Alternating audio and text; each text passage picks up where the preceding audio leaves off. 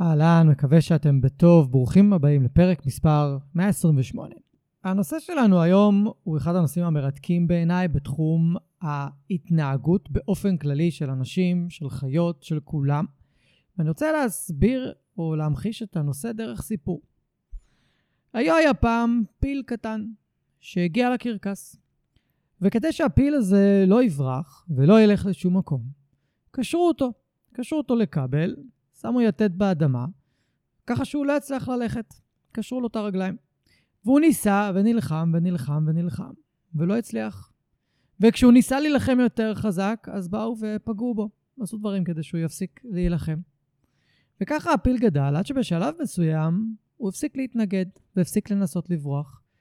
ואז הספיק לקשור אותו בקבל דק, ולא כזה מסיבי, אפילו ליתד שלא כזה תקועה טוב באדמה, כי הוא פשוט הפסיק לנסות לברוח. הוא הבין שלא משנה מה הוא יעשה, התוצאה תהיה אותו הדבר. ולזה קוראים למידת חוסר אונים נרכש. וזה אולי אחד הנושאים הכי חשובים, שכמעט ולא נלמדים באף אחד מבתי הספר למאלפי כלבים, מלבד כמה בודדים, ונלמדים באמת לעומק, שבאמת לומדים איך אפשר להוביל חיה, במקרה שלנו כלב, למצב של חוסר אונים נרכש. כלומר, שכלב פשוט ויתר. הוא לא רוצה לנסות שום דבר חדש. ואם אתם רוצים לטפל בבעיה התנהגותית אצל כלב, אתם חייבים ללמד אותו דברים חדשים. וכלב שלא רוצה ללמוד דברים חדשים, ואני פגשתי המון כאלה, זו בעיה קשה מאוד באילוף. בעיה קשה מאוד שלא תמיד אפשר לפתור אותה. הנושא היום מדבר על זה, וגם לדבר על איך אפשר לפתור בעיה כזאת. ואני גם אעזור לכם לנסות ולזהות האם יש לכם בעיה כזאת. אז אנחנו קופצים לפתיח ומתחילים. ברוכים הבאים לפודקאסט מחשבות של כלב. שמי גיא תיכון ואני עוזר לבעלי כלבים להתגבר על בעיות התנהגות מורכבות עם הכלבים שלהם בשיטות המבוססות על תגמולים וחיזוקים בלבד. אני מאמין שחשוב לגדל ולאלף כלבים כיום בראייה הוליסטית ולא מספיק לגדל אותם בראייה התנהגותית בלבד. אני מעביר תהליכי ליווי אישיים, סדנאות וקורסים דיגיטליים לבעלי כלבים וגם למאלפים שמחפשים להתפתח ולצמוח. בכל יום שישי יעלה פרק חדש בנושא מרתק, דרכו אלמד אתכם להבין כלבים ברמה עמוקה יותר, מה שיסייע לכם לשפר את הקשר איתם ולחיות בצורה הכי טובה ביחד. אם אתם נהנים מהתוכן, אשמח שתשתפו אנשים אחרים שמגדלים כלבים וגם הם יוכלו ליהנות מהפודקאסט. תודה שאתם מקדישים לי מזמנכם, המשך פתיח קצר ומתחילים.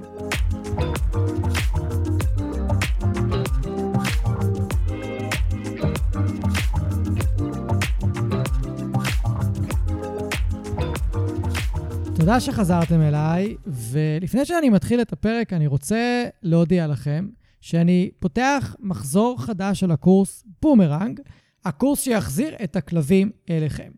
מבדיקה שאני עשיתי, רוב בעלי הכלבים פשוט מפחדים לשחרר את הכלבים שלהם, כי הם מפחדים שהכלב לא יחזור, שהכלב יברח, שהכלב יתקוף מישהו או כלב אחר, או כשהם ירצו ללכת הביתה, הכלב פשוט לא יבוא כשהם יקראו לו, או שהם פשוט לא סומכים על עצמם ולזהות מתי נכון לשחרר את הכלב. אז לשמחתכם, לכל הפחדים האלה יש פתרונות שצריך להכיר ויש תרגילים שאפשר לעשות ולשפר משמעותית את המצב. הקטע הוא שלימוד אליי זה שיטה, זו דרך. צריך פשוט להבין מה לעשות, איך לעשות, כמה לעשות, מתי לעשות, לקבל הדרכה, ואפשר להגיע למצב שהכלב חוזר אליכם ברוב המקרים שאתם קוראים לו, ואז תחשבו איזה כיף זה לשחרר אותו, שהוא יוכל אולי לשחק עם כלבים אחרים, שהוא יוכל לפרוק מתחים, להיות כלב, לחפור, להתחכך בדשא, פשוט להיות כלב וליהנות הרבה יותר ולהפיק הרבה יותר מהזמן שלכם עם הכלב שלכם, ותחשבו גם איזה אושר יהיה לכם לראות את הכלב שלכם פשוט רץ משוחרר. עכשיו, הרבה אנשים שואלים אותי אם זה מתאים גם לכלבים תוקפנים או ריאקטיביים, אז שהתשובה היא כן. גם כלב תוקפן מגיע לו להיות משוחרר, גם אם הוא לא משוחרר לגמרי, אז שיהיה עם רצועה ארוכה של 10 מטר, כי כבר היום אנחנו יודעים ממחקרים שטיול על רצועה עם 10 מטר שהכלב פשוט משוטט לו, ויודע לחזור אלינו, משפר את איכות החיים שלו, מוריד קצב לב, מוריד סטרס, משפר את הבריאות שלו. אנחנו כבר יודעים להגיד את זה. אז כן, גם כלבים תוקפנים, גם על רצועה ארוכה זה יעזור. ואנחנו יודעים להגיד שכלבים ריאקטיביים בטיולים, כשהם על רצועה, דווקא כשהם בלי רצועה, הם לא ריאקטיביים. הם כן יכולים להסתדר עם כלבים אחרים, והם לא תגובתיים לאנשים מסוימים. אז אם הכלב שלכם כזה, ואתם מפחדים לשחרר אותו כי הוא לא יחזור, אז הקורס ממש עבורכם. הקורס הזה מתאים לכל מי שיש לו כלב, לא משנה באיזה מצב, אם אתם לא בטוחים, פשוט תפנו אליי ואני אעזור לכם להחליט אם הקורס עבורכם ושווה לכם לעשות את ההשקעה. אני שם לכם את כל הפרטים בקישור, בתיבת הטקסט, אתם יכולים להיכנס ולקרוא הכל. אני רק אוסיף שהקורס מתחיל ב8.10, כרגע המחזור נמכר ב50% הנחה, במקום ב791, ב395 שקלים, כי הפעם אני כולל לרגל החגים, חבילה אחת שלמה מלאה שכוללת גם את הקורס בומרנג, גם את הקורס להבין את הכלב שלי, גם את הסדנה עיניים עליי כדי לעזור לכם להגיע לתוצאות כמה שיותר טובות, כי ראינו במחזור האחרון שככל שאנחנו מוסיפים יותר משחקי פוקוס וריכוז, האליי של הכלבים ישתפר. אז כל הפרטים נמצאים למטה בתיבת טקסט, אני אשמח מאוד ללוות אתכם. ויאללה, בואו נעבור לפרק. בחרתי בנושא הזה כי אחד המאלפים היותר מוכרים בעולם בשם זאק ג'ורג', אם אתם לא עוקבים אחריו, אני מאוד ממליץ, יוטיוב, אינסטגרם, טיק טוק וכו'. הוא עושה סרטונים ממש טובים, והוא כמובן מאלף ומאמן פורסרי. וזאק ג'ורג' בחודשים האחרונים ממש יוצא בקמפיין נגד אילוף אברסיבי. ובשבועות האחרונים הוא מתרגד את הקמפיין שלו במיוחד סביב דוג דדי. אוגוסטוס ריברו, משהו כזה.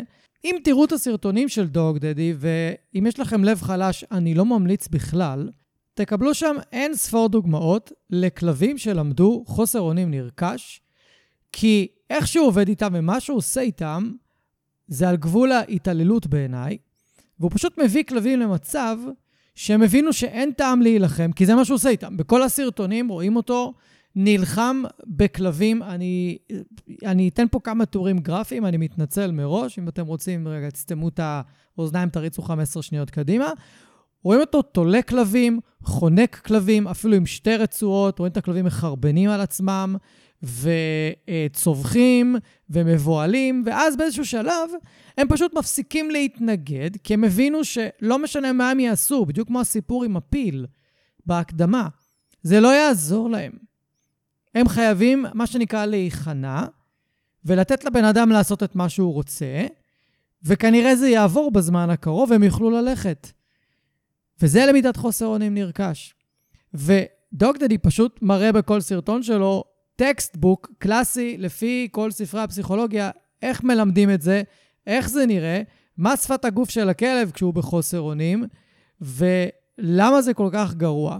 אנחנו נדבר על כל אלה היום, ובחרתי להביא את זה הפעם כי באמת הרשת מתחילה להיות מוצפת בסרטונים של מאלפים, שפשוט רואים אותם, עושים את אותם דברים שדוג דדי עושה, אף אחד לא עוצר אותו, אף אחד לא מכניס אותו לכלא על מה שהוא עושה. בנורווגיה למשל, הוא ייכנס לכלא.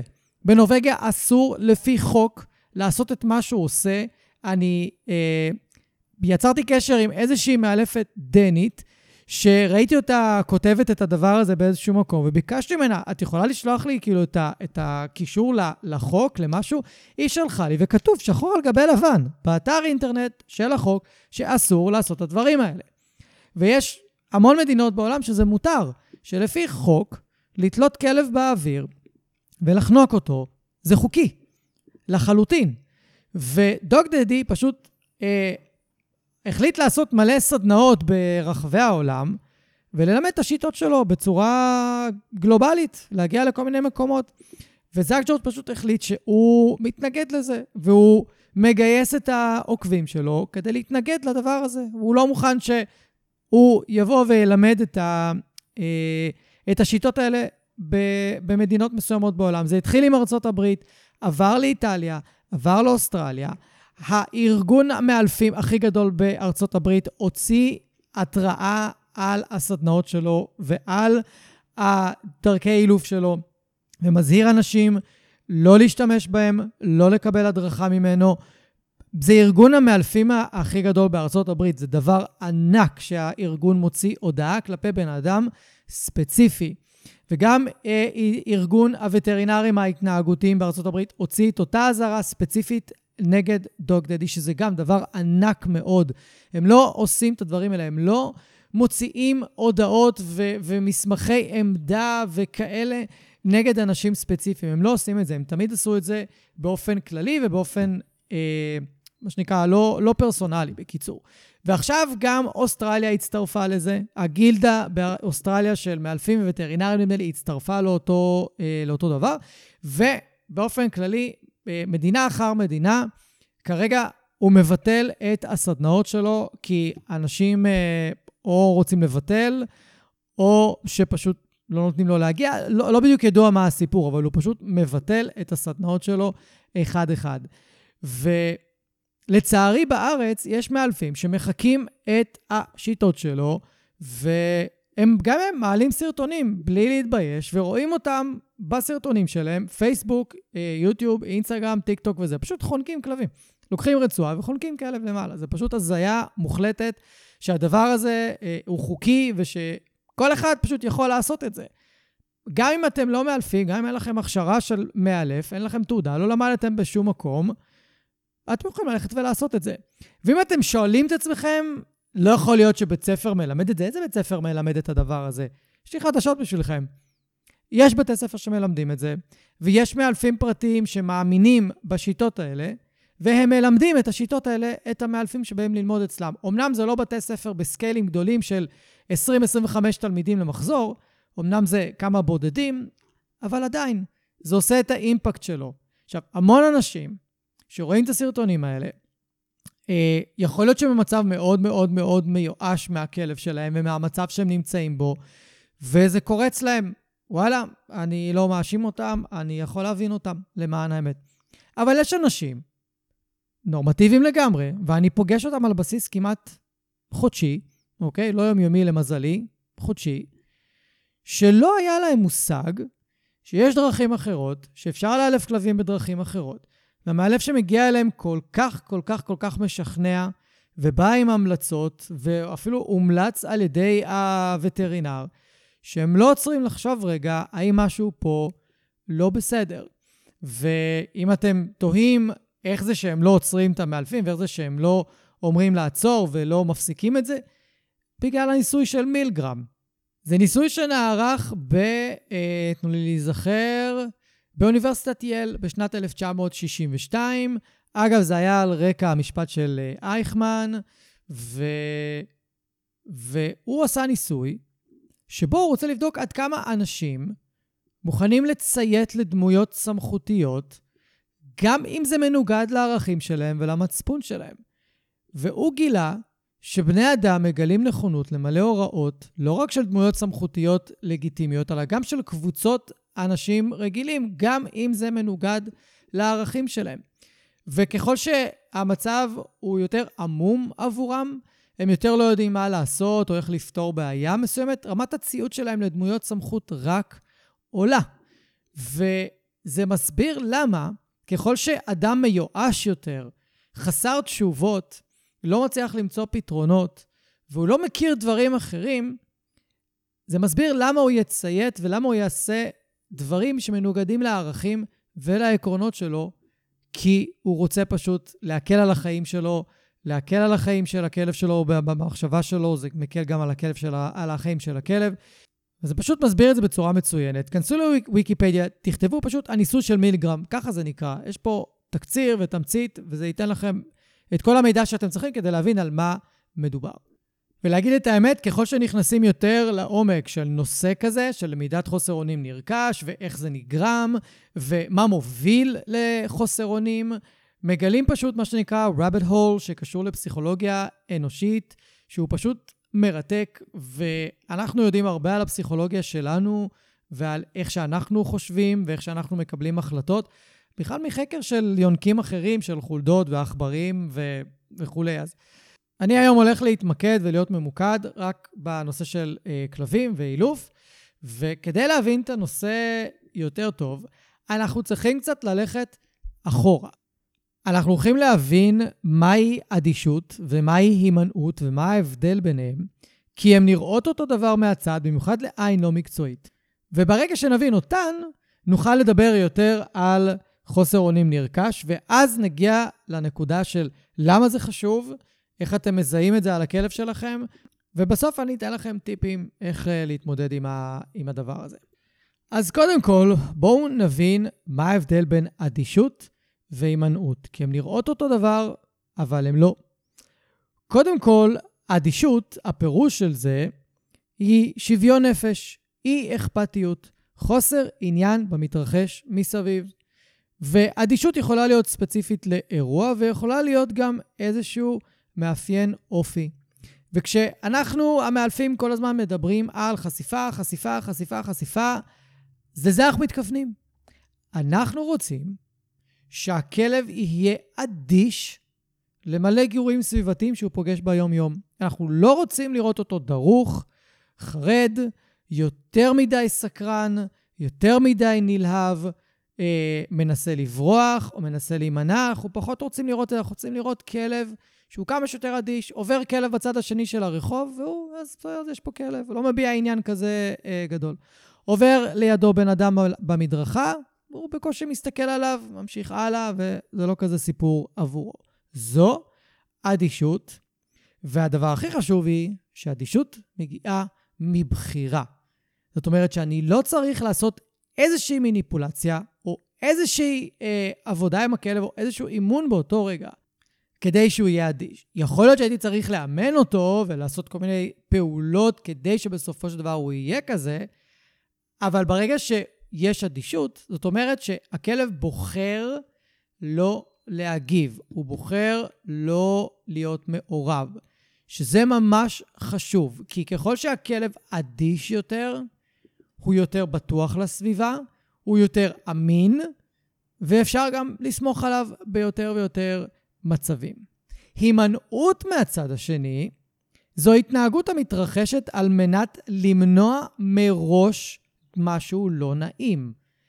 וגם על זה יש ניסוי, יש את הניסויים של סקינר, שאפשר לקרוא עליהם בכל מקום אפשרי כמעט, והם לא הופרכו עד היום. זאת אומרת, כל הממצאים של סקינר בניסויים שלו, שהם ניסויים האמת די אכזריים, אבל מה לעשות? הם תקפים עד היום. אף אחד לא הוכיח משהו אחר, אף אחד לא הראה משהו אחר, אף אחד לא בדק ומצא משהו אחר. המחקרים שלו תקפים גם להיום. זאת אומרת שבלמידת הימנעות, אדם או כלב יימנע מהתנהגות מראש, בגלל שיש ניסיון קודם שההתנהגות תוביל לתוצאה מכאיבה, מלחיצה או מאיימת, וכל מה שנכלל בתוך הסקאלה הזאת של הלא נעים. ומה שסקינר מצא בניסויים שלו, זה שהחולדות שהוא עשה עליהם את הניסוי, ידעו להימנע מראש, מסיטואציה לא נעימה שעומדת לקרות עוד לפני שהיא קרתה. איך הוא עשה את זה? קצת אכזרי, אבל זה מה שהוא עשה. הוא שם אותן בתוך כלוב כזה, והוא חשמל את הכלוב, אבל היה מקום שהחולדה הייתה יכולה לברוח אליו, ושם היא לא הייתה חובה את החשמל. כן, מזעזע, אבל זה מה שהוא עשה. ואז לאט לאט הוא הכניס איזשהו סימן, שאומר לחולדה, שעכשיו הולך לבוא החשמל, והיה לה פרק זמן, היה לה מספיק זמן להימנע מלחטוף את החשמל ולקפוץ הצידה. והוא ראה שאם הוא נותן לה את הסימן המקדים, היא קופצת והיא זזה הצידה, ואז היא לא חובה את החשמל. וזו למידת הימנעות. זאת אומרת שאנחנו רוצים להימנע ממשהו לא נעים מראש, ברגע שזיהינו את הפוטנציאל או את הסיכוי שזה הולך לקרות. ולמשל, אצל כלבים, אגב, זה יכול להוביל למקומות מאוד מאוד מאוד קשים. כי אם למשל כלב עשה איזשהו קישור לתנועת גוף שלכם, לקצב נשימות, למילה שאתם אומרים, לצליל שאתם עושים, למשהו לא נעים שעומד לבוא, אז זה יכול להוביל או ללמידת בריחה, תכף נדבר על זה, הוא יכול פשוט להימנע מכם, לברוח מכם, לא לשתף פעולה, פתאום להתרחק מכם, או שיכול אפילו להיות אגרסיבי כלפיכם. ולא משנה שעדיין לא עשיתם שום דבר. ויש הרבה אנשים שאומרים לי, אבל גיא, אני לא עשיתי כלום. הכלב תקף אותי ואני לא עשיתי כלום. והתשובה שלי היא תמיד אותה תשובה בצורה הכי פשוטה שיש. אתה עשית משהו, או את, שהכלב שלכם זיהה, והבין מניסיון עבר, שאתם עוד רגע הולכים לעשות משהו שלא נעים לו, אז הוא כבר הגיב. עוד לפני שעשיתם את הדבר הלא נעים. למה? כי הוא עשה את החיבור בין שני הדברים. בין איזושהי פעולה שלכם, שהרבה פעמים אנחנו יכולים להיות עיוורים לפעולות, אנחנו לא נדע שאנחנו עושים אותה. זה נקרא פעולות תת-הכרתיות. זה פעולות שאנחנו לא מודעים לקיומן. ואם מישהו יסתכל מהצד ויבחן אותנו, יכול להיות שהוא יגיד לנו, כן, אתה עשית או את עשית את זה ואת זה, וזה מה שהכלב שלכם זיהה.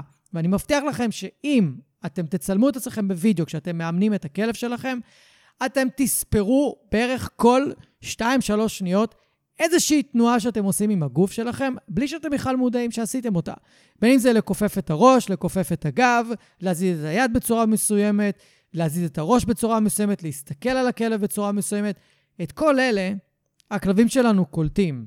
עכשיו, ככל שהכלב חווה יותר אי-נעימות, והוא יכול לצאת מהאי-נעימות הזאת בזכות איזשהו סימן מקדים, הוא יהיה עסוק בלחפש את הסימנים המקדימים האלה כל הזמן.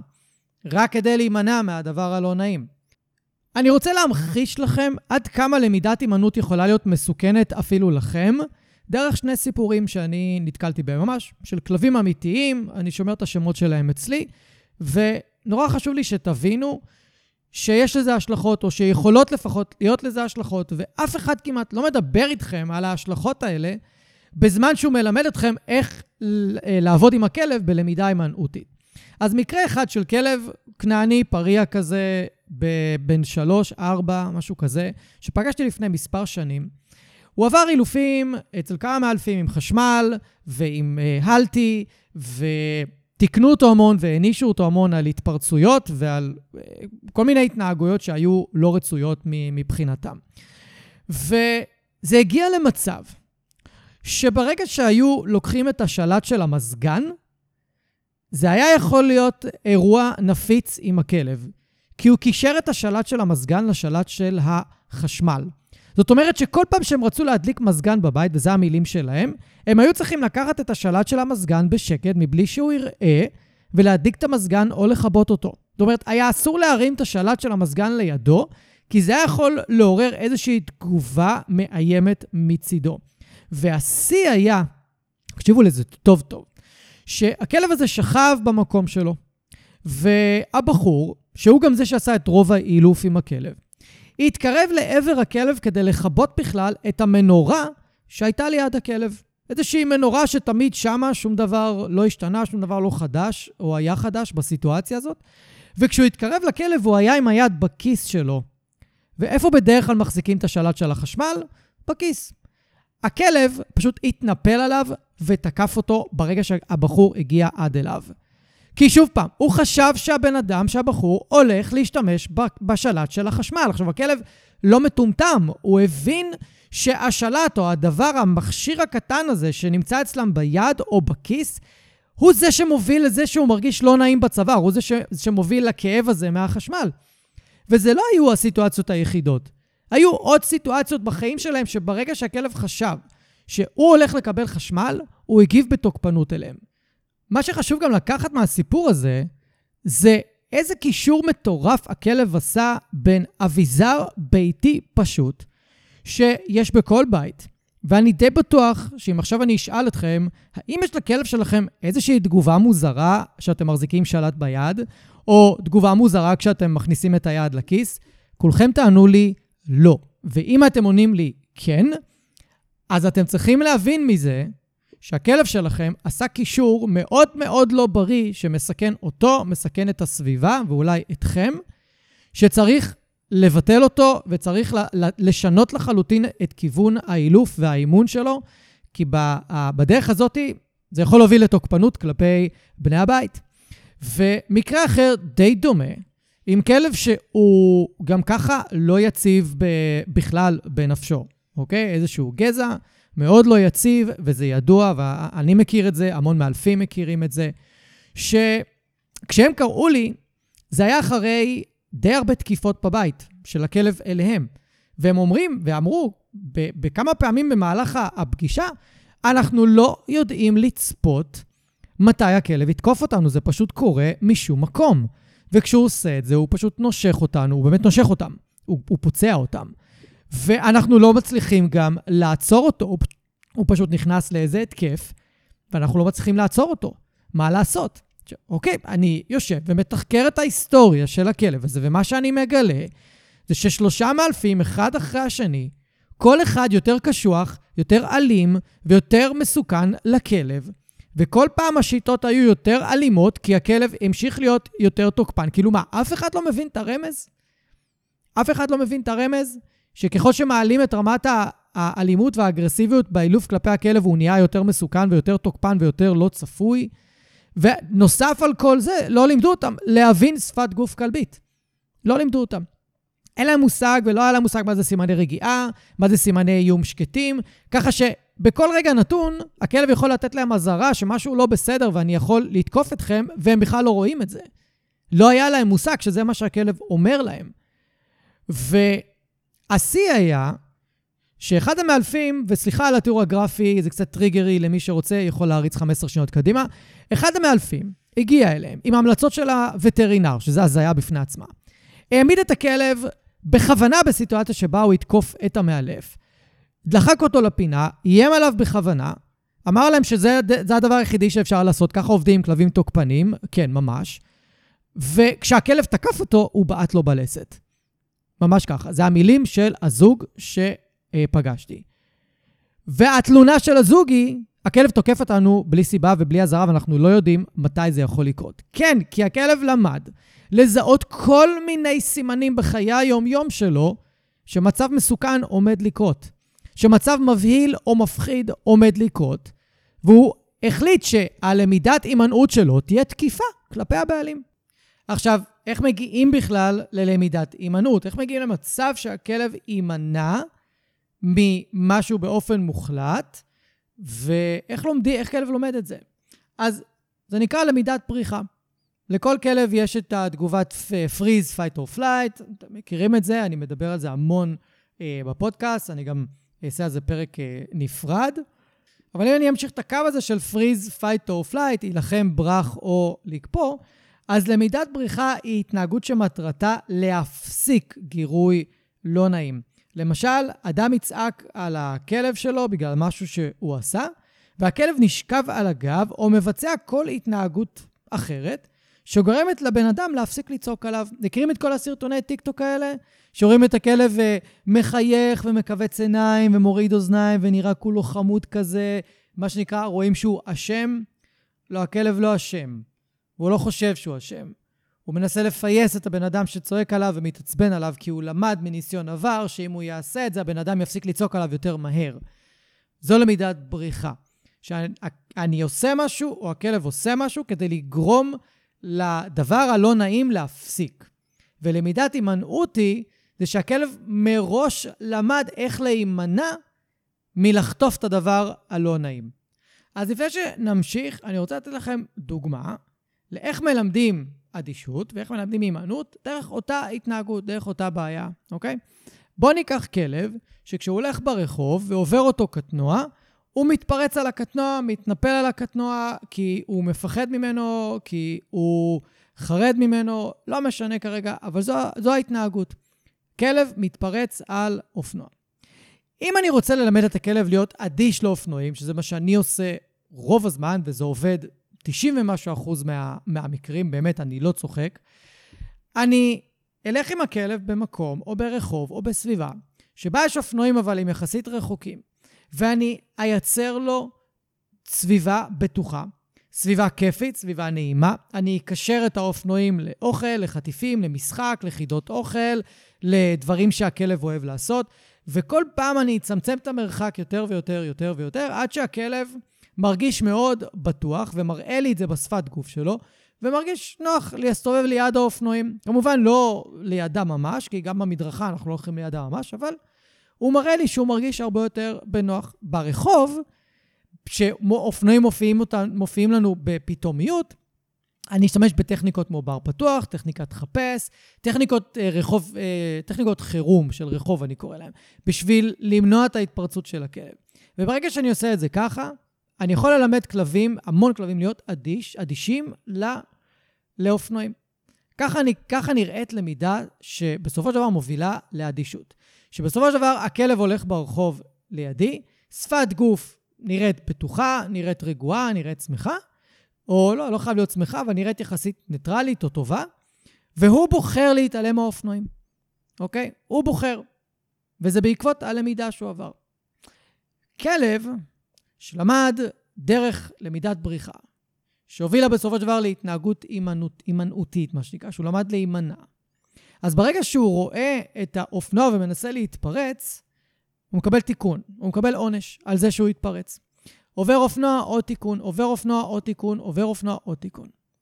עד שבאיזשהו שלח, אם מי שמאמן אותו גם עושה את זה טוב, הוא ילמד אותו גם רגלי, הוא ילמד אותו להיות צמוד לרגל כדי לתת לו, או בקשר עין, כדי לתת לו איזשהם התנהגויות חלופיות לבצע במקום ההתפרצות. אם זה רק תיקון, בלי ללמד את הכלב איזושהי התנהגות חלופית, זה פשוט לא הוגן כלפי הכלב, ממש. זה פשוט לא הוגן.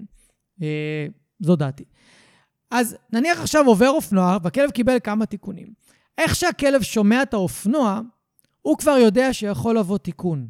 כי הוא עשה חיבור הרי, דיברנו על זה מקודם. הכלב בוודאות יחבר רע של אופנוע, לאפשרות לקבל תיקון.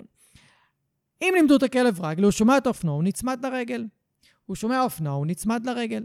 עכשיו זה גם פתרון, כן? זה יכול להיות פתרון עבור מי שמאמין בדרך הזאת. אבל ההבדל בשפת גוף תהיה מאוד מאוד גדולה. אנחנו נראה כלב יותר מפוחד, כלב עם זנב יותר למטה, אוזניים יותר אחורה, וההיצמדות לבן אדם שהולך איתו, זה לא כי הכלב, מה שנקרא, אדיש לאופנוע. זה כי הכלב נשאר דרוך לגבי האופנוע, אבל הוא מפחד מהתגובה של הבן אדם. כי אם הכלב אדיש לאופנוע, הוא פשוט ממשיך את הטיול שלו, וזהו, והאירוע נגמר. אני לא צריך לעשות שום דבר, והכלב לא מראה לי איזושהי תגובה.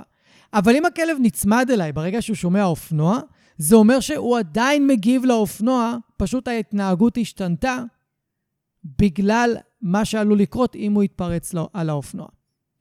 אני מביא לכם את ההבדלים האלה, ממש אחד מול השני, כי כשאני מלמד אדישות כלב מסוים, אני מעלה את רווחת החיים שלו, ואני מוריד את רמת הסטרס שלו, ומעלה את רמת השלווה והרוגע שלו, זה ברור לחלוטין. אבל כשאני מלמד בצורה הימנעותית, אני משאיר את הכלב ברמת סטרס כל הזמן, לא רק מהטריגר שמלחיץ אותו, ובגלל זה הוא מגיב, ובגלל זה אני מתקן אותו, אלא אני גם משאיר אותו בלחץ מהתגובה שלי. זאת אומרת שהכלב עכשיו צריך לדאוג גם מהטריגר שהוא יופיע, וגם ממני שאני הולך לתת לו את התיקון. ופה הבעיה שלי אישית הכי גדולה עם למידה הימנעותית, שהיא בעצם משאירה את רמת הסטרס של הכלב ברמה גבוהה, ולא תורמת לאיכות חיים שלו, ולא תורמת להורדת רמת הסטרס, אלא משאירה את רמת הסטרס דווקא ברמה גבוהה. דמיינו לכם, שאתם רוצים לעשות משהו מאוד מאוד, אבל אתם יודעים שאם אתם תעשו את זה, אתם תקבלו עונש, אתם תחטפו איזה קנס, משהו מאוד לא נעים הולך לקרות לכם. אבל אתם לא יכולים להפסיק לעשות את זה. זאת אומרת שיש איזה משהו פנימי שדוחף אתכם לעשות את הדבר הזה, שאתם יודעים שיהיו לו השלכות לא טובות, אבל אתם רוצים לעשות את זה בכל מקרה. זאת אומרת, שאתם הולכים להיות בחרדה מתמדת, כי מצד אחד אתם רוצים לעשות את זה, ומצד שני אתם יודעים שיהיו השלכות. אני מקווה שאתם מבינים את הנקודה הזאת, כי היא מאוד מאוד מאוד קריטית. הרבה יותר מדי כלבים מסתובבים ברחוב, במחשבה או בתחושה, שהם גם מפחדים ממשהו מסוים שהם הולכים לפגוש, והם גם מפחדים מהתגובה שלנו, מי שבעצם מוליך אותם. וזה רק מגביר את הפחד מהסיטואציה, וזה מגביר את הפחד מלהיות לידינו, להיות איתנו, ללכת איתנו, לשתף פעולה איתנו, זה רק מגביר את הלחץ שם. אני כמובן, בעבודה שלי כל הזמן, מעודד ללמד אדישות, אני יודע שזה קשה, ולא תמיד אנחנו מצליחים לעשות את זה ב-100%, אבל גם אם אנחנו מצליחים להגיע ל-60-70%, זה מאוד יפה, כי בסופו של דבר, אנחנו גם צריכים להתייחס לחוויית למידה של הכלב, אנחנו לא יכולים לנתק את זה. אני שומע יותר מדי אנשים, גם מאלפים, גם בעלי כלבים, שאומרים שהתוצאה זה מה שחשוב, ולא משנה הדרך. ואני בפודקאסט הזה, ובכלל בעבודה שלי, רוצה לבוא ולשים בפרונט, לא, הדרך היא אפילו הרבה יותר חשובה מהתוצאה. כן, לא תמיד התוצאה תהיה הדבר שחלמנו עליו.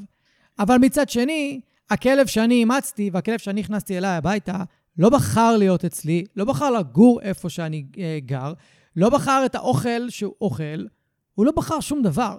אני בחרתי הכל בשבילו. ועד בסופו של דבר, אני מפיל את האשמה עליו, בזה שהוא לא מסתדר בסביבה שהבאתי אותה אליו, לדירה ששמתי אותו, עם האוכל שאני קונה לו. אי אפשר להפיל את הכל על הכלב, זה חייב להיות גם עלינו, יותר נכון, הכל עלינו, לא על הכלב. עכשיו, למה זה כל כך אמור להיות חשוב לכם, כל ההבדלים האלה? אני אחזיר אתכם לתחילת הפרק שדיברנו על חוסר אונים נרכש. כדי להביא כלב למצב שהוא כבוי, הוא פשוט אומר לעצמו, אני לא מנסה שום דבר יותר, כי זה יכול להוביל לתוצאה לא טובה עבורי. אפשר להגיע לזה רק דרך למידת הימנעות, וכשהיא תהיה מאוד מאוד מאוד חריפה. ולמה זה קשה? כי אם הבאנו כלב למצב שהוא לא רוצה לנסות דברים חדשים, או הוא לא רוצה לנסות לשנות את המצב שלו, אנחנו בבעיה קשה עם שינוי התנהגותי, אנחנו בבעיה קשה בלטפל בבעיות התנהגות. הרי חוסר אונים נרכש זה מצב שבו כל יצור, אדם, כלב, חתול, חולדה, זה לא משנה. הם הבינו שלא משנה מה הם יעשו, הם לא יכולים לשנות את המצב של החיים שלהם באותו רגע. הם לא יכולים, למרות שהם כן יכולים, אבל בפרספקטיבה שלהם, בתפיסת עולם שלהם, הם לא יכולים, הם לא רואים איך הם יכולים לשנות את זה. ואצל כלב, אם הוא מגיע למצב כזה, זה לרוב אומר שהכלב כבוי, שהכלב פשוט לא רוצה לנסות דברים חדשים, הוא לא סומך עלינו כשאנחנו באים ללמד אותו תרגילים חדשים, כי הוא לא יודע למה לצפות. מאוד מאוד קשה לאמן ולאלף כלבים כאלה. והדבר הכי גרוע, שבגלל שהכלב כבוי, אז גם אין לו מוטיבציה, שמחת החיים שלו נפגעה, ובדיוק כמו עם בני אדם שהגיעו לאותו מצב, בגלל כל מיני דברים. זה לאו דווקא חייב להיות בגלל אילוף או אצל כלבים, ואצלנו בגלל מישהו שהתנהג אלינו לא יפה. מספיק שאנחנו, בני אדם או כלבים, חווים חרדה די גבוהה בחיים שלנו, אנחנו יכולים להגיע למקום הזה שאנחנו מרגישים קבועים, שאנחנו מרגישים חסרי חיות, שאנחנו מרגישים שקשה לנו, ואנחנו מרגישים חוסר אונים לגבי המצב, אנחנו לא מצליחים לשנות אותו, וכשאנחנו מנסים לשנות זה נורא קשה. כלבים יכולים להרגיש בדיוק אותו דבר. אם אני אקח את הדוגמה הכי נפוצה, וסליחה אם זה לוחץ על נקודות רגישות אצל חלק מכם, זה פשוט הדוגמה שעולה לי כרגע בצורה הכי בולטת, ואני גם שומע אותה הכי הרבה. אצל אנשים שנגיד מנסים לרדת במשקל, והם מנסים ולא מצליחים, הם מצליחים וחוזרים, ויש מין סייקל כזה, וככל שהם מנסים יותר, ככה המוטיבציה שלהם יורדת, וככל שהם מקבלים אולי יותר ביקורת מהסביבה, המוטיבציה שלהם יורדת, וככל שהם חווים סטרס נפשי בחיים שלהם בגלל המצב, המוטיבציה שלהם יורדת. בסופו של דבר, אנשים כאלה יכולים להחליט שהם לא מנסים יותר, כי הם לא מרגישים שהם יכולים באמת להביא לשינוי. וזה המצב הכי גרוע להיות בו.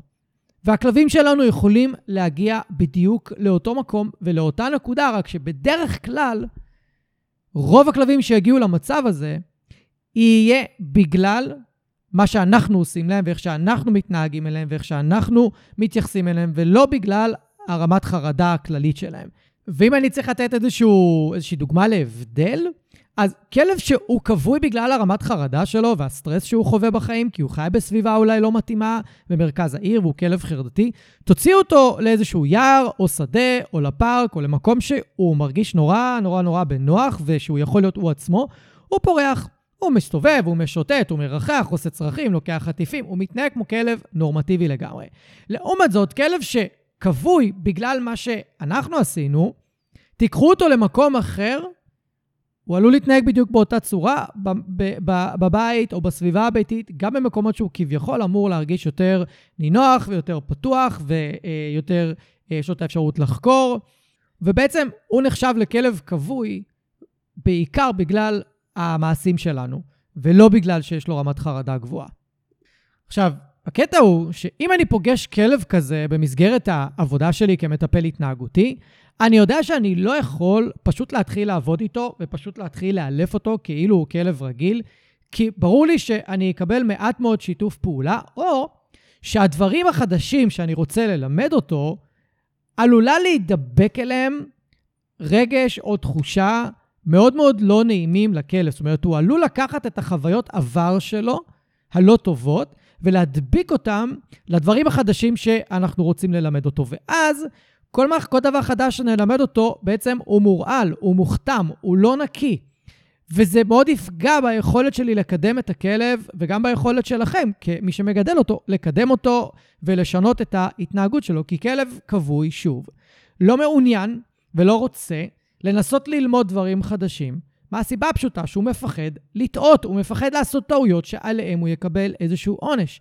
ויצא לי להגיד את המשפט הבא לכל כך הרבה אנשים, כל כך הרבה פעמים, שגם אם אתם עשיתם כבר את השינוי, ואתם כבר עובדים פורספרי, אתם כבר הפסקתם עם התיקונים, הפסקתם עם הענישה, או שזה כלב שחווה חרדה בסיטואציות מסוימות, ואתם כבר לא מכניסים אותו לסיטואציות הלחוצות, אולי כי לא ידעתם, אולי כי פשוט חייתם בסביבה שלא הייתה לכם ברירה, הייתם חייבים לטייל עם הכלב בסביבה שמלחיצה אותו, ועכשיו אתם גרים בסביבה הרבה פחות מלחיצה, אבל לוקח לו זמן להיפתח, לוקח לו זמן לשחרר את מה שהיה עד למעבר שלכם. אז יכול להיות שאתם כבר שחררתם, אתם כבר עברתם לפורס, אתם כבר עשיתם את השינויים הנדרשים עבור הכלב שלכם, אבל עבורו זה לוקח יותר זמן. הוא זקוק ליותר זמן שמערכת העצבים שלו תירגע, שהוא יחווה דברים אחרים, שהוא יתנסה בדברים אחרים מכם, והנקודה הזו יכולה מאוד מאוד מאוד לתסכל הרבה מאוד בעלי כלבים, שהם ממש רוצים שהכלב כבר יעשה איזושהי התקדמות, אבל לפעמים זה מאוד קשה. המצבים הכי קשים, אגב, זה כלבים שפשוט חיים בחרדה מאוד גבוהה באופן טבעי, ותמיד יוצא לי לפגוש כאלה, ואנחנו כמעט תמיד מכניסים תרופות לתוך הטיפול, כי בלעדיהם אנחנו לא מצליחים לעשות איזשהו שינוי דרמטי, מספק, וליצור איזושהי התקדמות משמעותית. ורק אחרי, לפעמים, באמת, חצי שנה, 5 חודשים, שנה, יכול להיות שהכלב יתחיל להראות דברים אחרים. ואנחנו, הדבר הכי חשוב שאנחנו יכולים לעשות, זה לא לוותר, להמשיך ולהתמיד ולנסות לעניין את הכלב שלנו בדברים חדשים. אני אדבר בהמשך הפרק על מה אנחנו יכולים לעשות כדי להוציא את הכלב מהתקיעות הזאת ומהמצב רוח הכבוי הזה והחוסר המוטיבציה. אבל הדבר הכי הכי הכי חשוב שצריכים לזכור הוא סבלנות. והמון חמלה כלפי הכלב שלכם וגם המון חמלה כלפי עצמכם. כי הזוגות שנתתי את הדוגמה שלהם מקודם, הם לא ידעו ולא הכירו אופציות אחרות. ושוב, זה קורה לכולם. דיברתי על ניסוי מילגרם. זה קורה לכולם. וזה קרה גם לי. אני מדבר המון בפודקאסט על השיטות והדרכים שעבדתי עם גילי בעיקר, ואני עד היום משלם את המחיר של הדברים שעשיתי בעבר עם פפו. אני משלם את המחיר עד היום ביחס שלו אליי, בתגובה שלו אליי. אני משלם את המחיר. ופשוט צריך להיות בחמלה כלפי עצמכם, ולא בשיפוטיות, ולשחרר את זה, ולהגיד, אוקיי, ידענו משהו אחד, עכשיו אנחנו יודעים משהו אחר, התקדמנו, אבל אנחנו יודעים שתהיה תקופת מעבר, שיכולה להיות מאתגרת, ואנחנו צריכים להיות סבלניים, זה הכל. ולפני שאנחנו ממשיכים, אני רוצה לתת לכם, ממש בצורה מסוכמת, את 5 הסיבות, למה כלב יכול להגיע לחוסר אונים נרכש? כי זה לא קשור רק לאילוף. זה יכול לנבוע מעוד סיבות. זה יכול להיות מהתעללות, זה יכול להיות מאיזושהי אילוף מאוד מאוד נוקשה, מאוד קשוח, עם שיטות ענישה מאוד מאוד חריפות. זה יכול אפילו להיגרם כתוצאה מחוסר איזון וחוסר עקביות בין שימוש בחיזוקים לענישה. זה יכול לנבוע בגלל תקשורת לא ברורה ותקשורת שהיא פשוט לקויה. זה יכול בגלל אימונים ארוכים מדי שעושים עם הכלב, והוא פשוט מגיע לאיזושהי אפיסת כוחות, או נקרא overtraining, וזה יכול גם להיות בגלל אי זיהוי, או אפילו התעלמות מכוונת מסימני סטרס שהכלב מציג, ושממשיכים לאמן אותו למרות שהוא מציג סימני סטרס. זאת הסיבה שהרבה פעמים אני קולט כלב שנמצא יותר מדי בסטרס בזמן אימון, אני עוצר את האימון, אני לא ממשיך. בדיוק בגלל הסיבה הזאת, כי אני לא רוצה להגיע לחוסר אונים נרכש, שהכלב אומר לי, שומע, ביי. אני לא רוצה להתאמן, אני לא רוצה לשתף פעולה, ואני לא רוצה להמשיך עם זה. עכשיו, בגלל שאני משתמש בחיזוקים, ובשיטות מבוססות חיזוקים, ואני לא מכריח את הכלב לחזור לאימון או להתאמן, אז אם אני מגיע לחוסר אונים נרכש, אני נתקע. אני לא יכול להמשיך לאמן את הכלב, ואני לא יכול להמשיך לקדם אותו. לעומת אם אני משתמש בשיטות אברסיביות, באילוף מסורתי, עם חנק, חשמל, דוקרנים וכאלה, אני פשוט יכריח את הכלב לעשות את מה שאני רוצה ממנו. ובפרק עם אלי, על אילוף בתנאי הפנסיון, זה קורה המון שמה.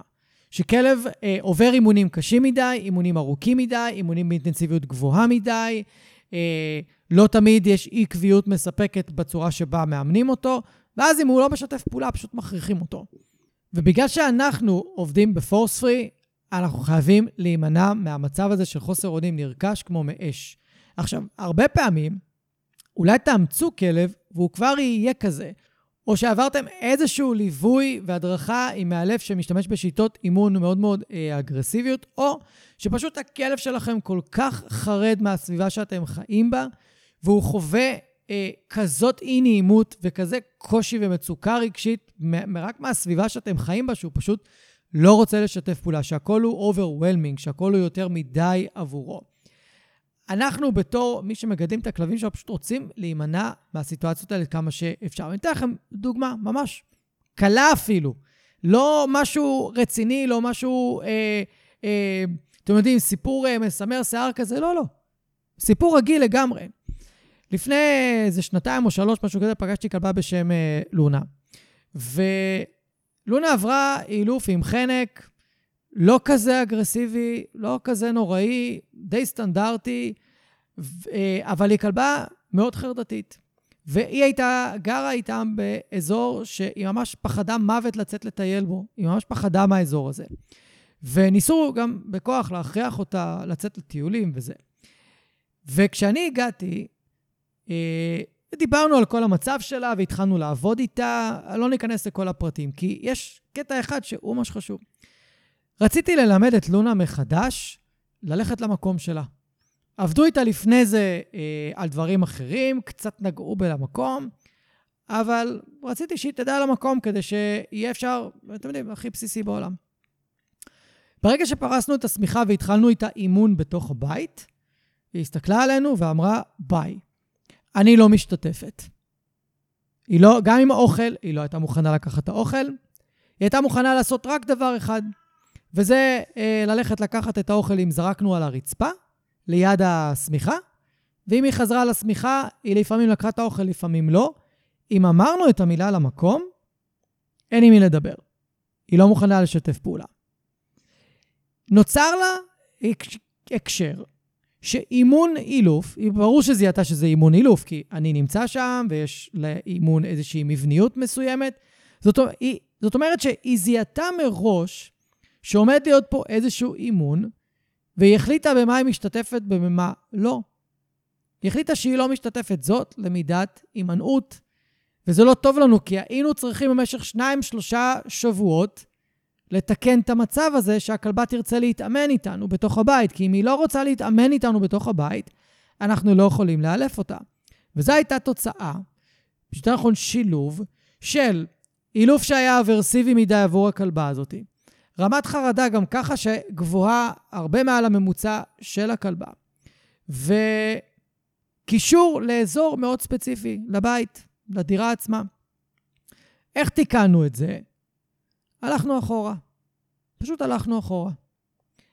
התחלנו ממשחקי פוקוס וריכוז, והרגלה מחודשת למילת קליקר, ודרך המשחקי פוקוס וריכוז, בגלל שהיא לא הכירה אותם, שזה תמיד היתרון של משחקי פוקוס וריכוז, בסדנה עיניים עליי, בגלל שהיא לא הכירה אותם, אז היא יותר שמחה עלינו, ויותר הסכימה להשתתף. אז קודם כל לימדנו אותה, דרך תרגילים חדשים, נקיים, שאין להם שום היסטוריה, שהיא יכולה לסמוך עלינו שהתרגולים יהיו בטוחים לגמרי. לאט לאט שילבנו מחדש את הסמיכה שעליה רצינו ללמד למקום ורגיעה על משטח, ורק בשלב השלישי התחלנו לעבוד איתה על למקום ורגיעה על משטח. כלבים שאין להם את הקטע הזה, הם לא למדו להימנע, הם לא למדו לזהות שאולי הולך להיות פה משהו לא נעים, מיד מגיעים לסמיכה, מיד נשכבים עליה בדרך כלל, ואפשר לתרגל איתם באותו רגע רגיעה על משטח, או אפילו יישאר, ואפילו למקום. אבל כלב שהייתה לו איזושהי חוויה לא טובה, אם תהיה לו בחירה, הוא יכול להימנע. אז דרך אחת לטפל בזה, היא להפסיק את כל מה שגורם לכלב להימנע, ולא לרצות לשתף פעולה, ולמצוא תרגילים שהם חדשים לגמרי, שהכלב לא מכיר בכלל, שאפילו לא מזכירים את מה שעשיתם איתו, או עשו איתו בעבר, ואפילו לפעמים צריך למצוא מקום תרגול חדש לגמרי, ולהתחיל מזה. ולא לנסות דרך התרגילים הישנים שהכלב כבר מסרב לבצע אותם, אלא אם כן מכריחים אותו, לא לנסות דרכם לתקן את חוויית האימון של הכלב. אני קורא לזה חדוות אימון. אם אני בא לאמן את הכלב ואין לו חדוות אימון, אני בצרות. אם הכלב שלי רוצה לי פרצוף של אוי ואבוי מתאמנים עכשיו, או פרצוף של אנחנו באמת הולכים לעשות את זה עכשיו כי אני לא רוצה. ואחד המקרים הכי קשים שהיו לי, ושאפילו לא המשיכו איתי את האילוף אחרי שיעור אחד, אפילו שניים, פשוט לא ידעתי מה לעשות שם, זה גם היה יותר בתחילת הדרך שלי, אבל אני לא אשכח את זה. הגעתי לעבוד עם כלבה על כניסת אורחים. נפגשנו למטה, עלינו ביחד, כלבה לא נובחת עליי, אבל אם מישהו ייכנס בדלת, כל בן אדם אחר היא תנבח ממש. אז עשינו את הטקס קבלת אורחים, עשיתי לכם שני פרקים שלמים רק על טקס קבלת אורחים. לכו תקשיבו לו. תבינו למה נפגשים למטה. נפגשנו למטה, עלינו הביתה, התיישבתי על הספה, ברגע שהורדנו מהכלבת הרצועה, היא הלכה לחדר ולא הסכימה לצאת ממנו במשך שעה שלמה. האבחון היה שעה וחצי, לקחנו חצי שעה שעלינו הביתה, ניסינו להוציא אותה בכל דרך אפשרית עם חטיפים, לא מוכנה. כי לפניי היה מאלף שהשתמש באנישה ובחנק ותיקונים בכל פעם שמישהו הגיע, וזה מה שעשה איתם. אז הכלבה אמרה לעצמה, הנה עוד מאלף. יכול להיות שגם הוא ישתמש בשיטות האלה. אני נמנעת מראש מהסיטואציה, אני הולכת לחדר, אתם לא מוציאים אותי. באתי שיעור שני, אמרתי, בוא נעבוד למטה. נעשה קודם למטה, נבנה את האמון שלה, נעשה את הכל מההתחלה, ונתרגל הכל למטה. עשינו הכל למטה, הכלבה עבדה ממש יפה, היה הכל טוב, עלינו למעלה, לחדר. לא מוכנה לשתף פעולה. וכל זה בגלל היסטוריה לא טובה, שהייתה עליי מאלף אחד אחר שהיה לפניי. אם אני אחזור רגע ללמידת חוסר אונים נרכש, אולי יש לכם בראש את הפיל הגדול שכבר הפסיק להתנגד, כשבפועל, למידת חוסר אונים נרכש, אנחנו מדברים על כלבים, זה לא חייב להיות או להיראות כזה דרמטי. זה יכול לבוא לידי ביטוי בדברים הרבה יותר חשובים, קטנים, אפילו דברים שהם יומיומיים, שאתם לא תיתנו להם יותר מדי מחשבה ותגידו, רגע, יש לי פה בעיה, ואולי כדאי שאני אשים לב לזה, לסימנים האלה. אז למשל, חוסר תגובה לאותות או לפקודות, כמו שאתם קוראים. זאת אומרת שכלב פשוט מפסיק להגיב לפקודות שבדרך כלל הוא הגיב אליהם, או לאותות, או כל מיני מילים שדרכן אתם מבקשים ממנו לבצע התנהגויות בסיסיות. זה יכול להיות באימונים, וזה יכול להיות סתם ביום-יום, ברגיל, לא חייב להיות בתוך אימון. הכלב ייראה חסר עניין, הוא אולי ייראה פסיבי, הוא חסר תגובה כזה, וכמו שתיארתי מקודם, אם אתם מנסים לשנות משהו באימון, לעניין אותו, להדליק אותו, להעיר אותו, הוא לא רוצה, הוא לא משתף פעולה, כי הוא כבר אמר לעצמו, לא, זה יכול גם זה להוביל למשהו לא טוב, אני לא רוצה. עוד דרך שבה למידת חוסר אונים יכולה לבוא לידי ביטוי, זה כשרואים את הכלב ממש נמנע. זאת אומרת, רואים התנהגויות הימנעותיות לחלוטין. הדוגמה הכי טובה שאפשר לתת זה כשאתם חוזרים הביתה, ויש צרכים בבית או הרס בבית, והכלב מתחבא מתחת לשולחן. זה למידת חוסר אונים. הכלב למד מניסיון עבר, שלא משנה מה הוא יעשה, לא משנה איך הוא יתנהג כלפי הבעלים, הוא עדיין יחטוף איזשהו עונש, לכן הוא כבר מתחבא מתחת לשולחן. דרך נוספת לזהות כלב שחווה למידת חוסר אונים נרכש, זה כלב שפשוט לא יוזם. כלב שהוא לא מנסה דברים חדשים. הסקרנות שלו היא מאוד מאוד נמוכה, הוא אפילו מפחד להתרחק מאיתנו, הוא לא חוקר יותר מדי את הסביבה שלו, הוא לא מנסה ליזום משחק איתנו, ואפילו שאתם נותנים לו איזשהם חידות אוכל או משחקי האכלה, רואים אותו מאוד מעסס, לא כל כך רוצה לגעת, לא כל כך רוצה להתקרב. מאוד יכול להיות שהיה משהו בעבר שלו, אבל גם אני אציין כאן, שיכול להיות שזה פשוט כלב שלא עבר חשיפה, לא התרגל, לא נחשף לדברים האלה, ואם הוא הגיע לכם בגיל בוגר, והיה משוטט ברחובות, אז זה מאוד הגיוני, לאו דווקא אומר שקרה לו משהו, אבל אם כן, אז זה יכול להסביר למה הוא מתנהג בצורה כזאת. עוד דרך שבה למידת חוסרונים יכולה לבוא לידי ביטוי, זה התנהגויות שנראות כמו דיכאון. זאת אומרת, כלבים שנראים כזה מדוכאים, קבועים, חסרי חיים, חסרי אנרגיה, תיאבון מאוד מאוד נמוך, רמת פעילות מאוד נמוכה, חוסר עניין בכל מיני פעילויות. אבל גם פה אני רוצה לסייג, כי באמת זה יכול לנבוע מחרדה ומחוסר חשיפה ומאיזשהו סגנון חיים קודם שהיה לכלב, במיוחד בוגר שאימצו אותו ואז פתאום נכנס למקום שהוא לא מכיר. אז גם לקחת את זה בחשבון. אז משתי הדברים האחרונים שאמרתי צריך לקחת בחשבון, שההיסטוריה של הכלב מאוד מאוד מאוד קובעת. דבר נוסף הוא היכולת של הכלב לפתור בעיות. גם בבני אדם הוכיחו את זה בצורה חד משמעית בערך. אדם שחווה בחיים שלו יותר מדי מצבים שהוא הרגיש שאין לו שליטה על התוצאה, שאין לו שליטה על החיים שלו, יפסיק לנסות לפתור בעיות. פשוט יפסיק. הוא פשוט יקבל את המצב שלו כמו שהוא, ולא ינסה יותר. ואצל כלבים מסוימים זה אפילו יכול לבוא לידי ביטוי בהתאקלמות למקומות חדשים, ברמה כזאת. גם פה אני מסייג את זה עם ההסבר שנתתי לשני הדברים הקודמים שציינתי.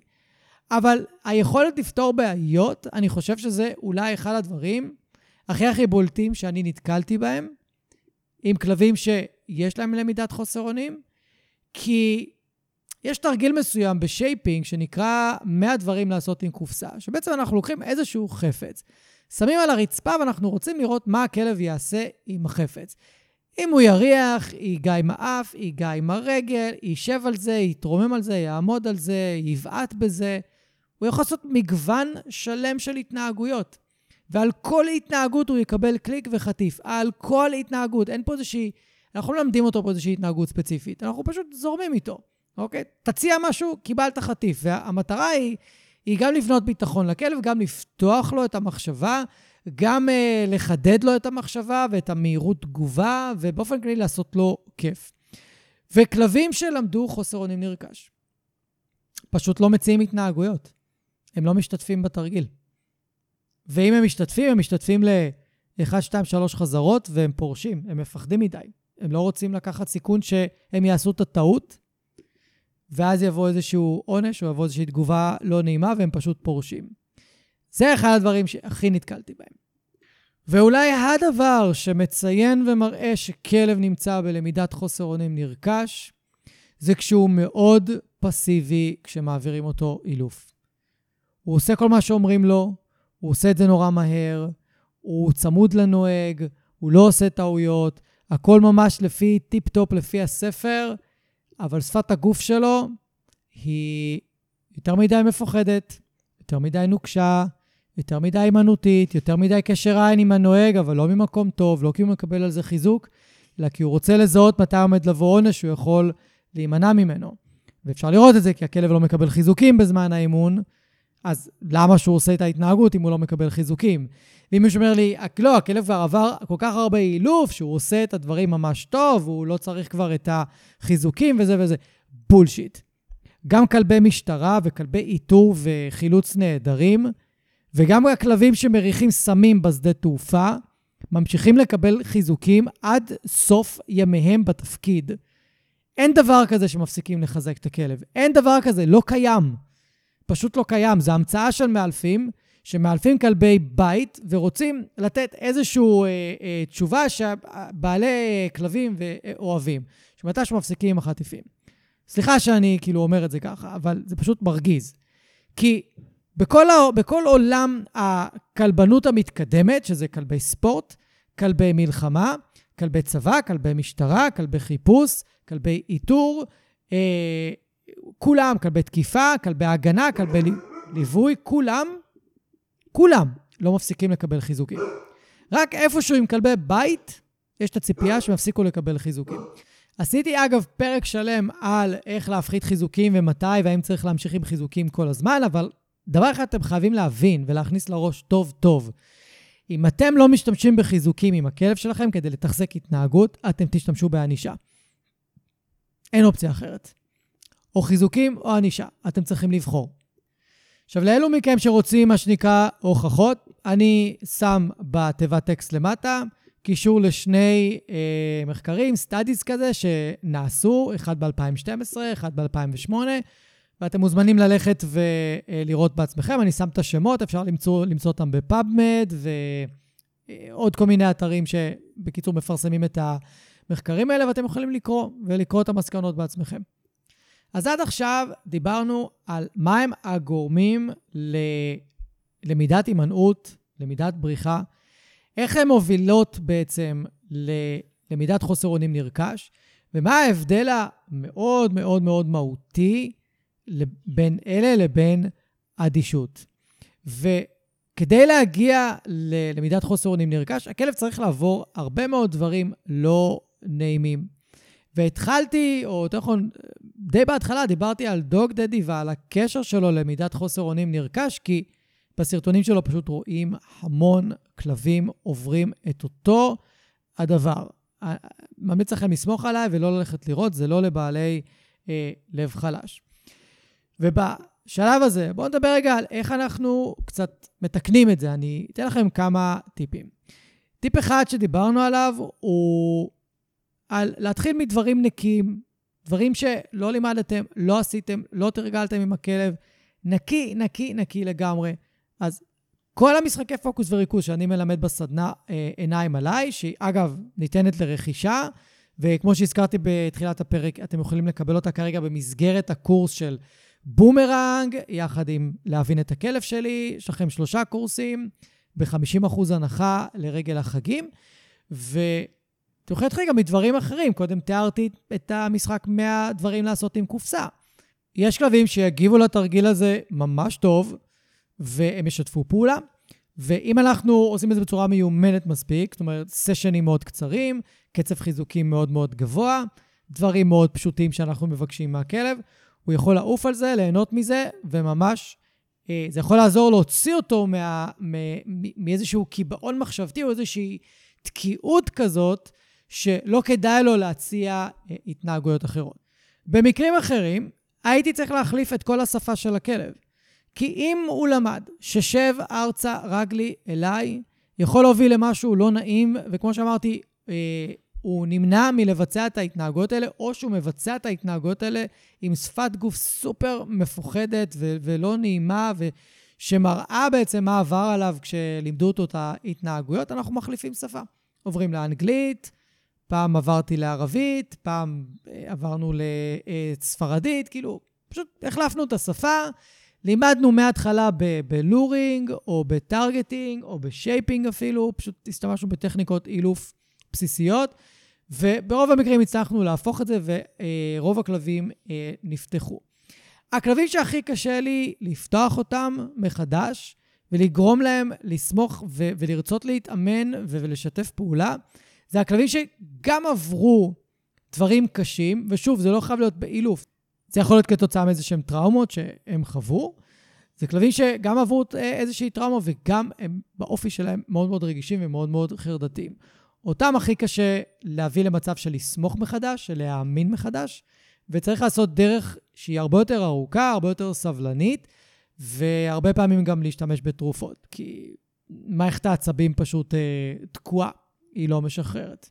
דרך נוספת לשחרר כלב ממצב תקיעות כזה, היא פשוט להפסיק את כל האילופים, להפסיק את כל התרגילים, הכל, לא לגעת באילוף במשך כמה חודשים טובים, ואך ורק לעשות עם הכלב כיף. אך ורק לעשות איתו כיף. ברור שיש דברים שכנראה תצטרכו לשמר בבית, שקשורים לחינוך בסיסי, ודברים שאולי הם סופר חשובים לכם, אז בסדר, תצמדו רק אליהם, אבל תלכו ותעשו כיף עם הכלב שלכם, תלכו לשוטט איתו בפארק, תלכו לשוטט איתו בשדות, ביערות, פשוט תעשו כיף, פשוט תחזירו לכלב שלכם קודם כל את שמחת החיים, וקודם כל את הרצון בכלל לעשות כל מיני דברים איתכם, שאין להם מחויבות, אוקיי? שאין איזה משהו, אין סיבה שהכלב חייב לעשות איזה משהו, פשוט אין. פשוט קחו אותו ותעשו איתו כיף, ותפתחו לו את הראש, ובמקביל תשתמשו בטכניקת לחידה. דרכה אתם יכולים לתגמל את הכלב על התנהגויות שאתם אוהבים, בלי שביקשתם. זאת אומרת, ברגע שראיתם את הכלב עושה מה שאתם אוהבים, כאילו תפסתם אותו על חם על התנהגות טובה, תגידו yes, תגידו כך, קחי, ותנו תגמול, תנו אוכל. וככה אתם יכולים להחזיר את האמון, כי אתם גם משלבים את זה בפעילויות שהן מאוד מאוד כיפיות לכלב שלכם. דרך נוספת שהיא תהיה הכי קשה לכם לעשות, זה לשחרר לכלב ולאפשר לו גם לעשות טעויות, לא טעויות קריטיות כמו לרוץ לכביש, אבל איפה שאפשר, לתת לו לעשות טעויות, ולתת לו להתנהג גם בצורה שאתם לא אוהבים, ושהוא יחווה שלא קורה שום דבר מסביב שמאיים עליו, והוא יכול גם לעשות טעויות. לאט לאט משם אפשר לקחת אותו להתנהגויות הרצויות כמובן, ושזה לא יישאר שהוא ימשיך לעשות או לבצע איזושהי מתנהגות שאנחנו לא אוהבים. דרך נוספת היא לעודד את הכלב שלכם, לקחת החלטות בעצמו. ואחת הדרכים הכי טובות לעשות את זה, היא לקחת אותו על רצועה ארוכה, לאיזשהו אזור פתוח, לאיזשהו פארק, ופשוט לאפשר לו להחליט לאן ללכת, מתי לחפור, מתי להתחכך בדשא, ומתי אפילו לא לשתף איתכם פעולה. נגיד, ביקשתם ממנו משהו והוא לא עושה, אוקיי, אז אל תעשה. אל תבקשו ממנו עוד פעם, כמובן, לא לשרוף את האות ולא ללמד אותו להתעלם מכם, אבל אוקיי, אתה לא רוצה, אל תעשה. אנחנו מבינים במקום הזה שזה חלק מתהליך ההחלמה של הכלב, ואנחנו מאפשרים לו את זה. זה יכול גם לבוא לידי ביטוי בטעויות שהכלב יעשה. למשל, סתם דוגמה שעולה לי בראש זה, הכלב עלה על השייש, אוקיי? אבל במקום להעיר לו מיד, אם אין לו שום דבר שהוא יכול לקחת מהשייש, זאת אומרת, הוא רק עלה כי הוא מחפש משהו, אוקיי, אני לא אגיד שום דבר, אני אחכה שהוא ירד, ודווקא כשהוא ירד אני אשבח אותו על זה, או אני אפילו אתגמל אותו על זה. וככל שהכלב יותר ויותר סומך עליי, ומה שנקרא, יותר ויותר יוזם התנהגויות, אוקיי, אני יודע שהוא מרגיש יותר בטוח, עכשיו אני אתחיל לעבוד איתך יותר ברצינות על אל תעלה על השייש, מראש. אלא אני לא אחכה שאתה תרד, אתה תעלה על השייש ואני ילמד אותך ואני אכוון אותך לא לעלות עליו בכלל. זאת אומרת שאפשר גם לאפשר במידה מסוימת לכלב לעשות טעויות, ולא כל הזמן להיות על הראש שלו ולעצור כל התנהגות שהוא עושה. זה גם יכול לבוא לידי ביטוי עם נביחות. אני יכול להגיד לכם עכשיו, אם לא לה בבית, מי שלא מכיר את הסיפור מוזמן לעקוב בסטוריז שלי, לשמוע את הסיפור על לולה. כרגע הבעיה הכי גדולה זה נביחות. גם התפרצויות על כלבים בטיולים וגם נביחות מתוך הבית. אלה שתי הבעיות הכי משמעותיות. אני נותן ללולה במידה מסוימת לנבוח ובמידה מסוימת להתפרץ. ברור שאני עוצר אותה בכל הזדמנות שאני יכול, אבל אם היא כבר התפוצצה, אז אוקיי, אני מאפשר במידה מסוימת ואז מרגיע. כי אני יודע מה היא עברה בעבר. אני יודע איזה אילופים היא עברה בעבר, וזה עדיין משפיע עליה עד היום. אני יכול לראות את זה בשפת גוף שלה, אני יכול לראות את זה בהבעות פנים שלה, אני יכול לראות שכשאני מרים את היד ללטף אותה, לפעמים היא יוצמת את העיניים בפחד, ואם אני זורק לכיוון של החטיף, היא חושבת שאני זורק עליה משהו. היא אוטומטית מגיבה, כאילו אני זורק עליה משהו. היא יוצמת את העיניים, ניבלת, פותחת את העיניים, זרקת חטיף ולוקחת. אוקיי? ולא זרקתי עליה לשום דבר ever. אז אני יודע שזה למידה מוקדמת, ואני מאפשר לה פשוט איזשהו מרווח של טעויות, איזשהו מרווח להתנהגויות מסוימות, כדי שהיא תרגיש כמה שיותר בטוחה, וכמובן שאני הולך בעתיד ובקרוב ממש ללמד אותה להיות יותר שקטה, ואנחנו כבר עובדים על ההתנהגות שלה בחוץ, שהיא רואה כלבים. דבר נוסף שאנחנו יכולים לעשות, במיוחד אצל כלבים שהם עברו איזושהי טראומה, הם זקוקים לעזרה נוספת, זה טיפול תרופתי, וכמובן גם טיפול ברפואה סינית משלימה, שאני מאוד ממליץ עליו להמון המון מהלקוחות שלי, כי בשני המקרים אני יודע שצריך לשחרר משהו במערכת העצבים. הטראומה נתקעת במערכת העצבים. מי שרוצה או רוצה ללמוד עוד על הנושא המרתק הזה, פשוט תקנו את הספר להעיר את הנמר. ספר מרתק שמסביר איך טראומות נתקעות במערכת העצבים, ואנחנו צריכים לעשות כל מיני פעולות כדי לשחרר את הטראומה הזאת, ואז אם אנחנו מצליחים לשחרר את הטראומה, אנחנו מצליחים לשחרר משהו בגוף, ואם הצלחנו לשחרר משהו בגוף, אנחנו יכולים לקבל כלב הרבה יותר רספונסיבי. לכן, התרופות יכולות לעזור, וגם רפואה סינית יכולה לעזור, תלוי למה אתם יותר מתחברים, ולכלבים כאלה זה ממש יכול לעזור. אז אנחנו ממש מסיימים עכשיו, מפרק שתכננתי שיהיה חצי שעה, הוא לקח בפועל כמעט שעה, תמיד זה קורה, אני מתכנן חצי שעה וזה יוצא הרבה יותר. אז לכל מי שנשאר עד הסוף ונשארה, אני מקווה שהרווחתם, אני מקווה שלמדתם, אני מקווה שנהנתם.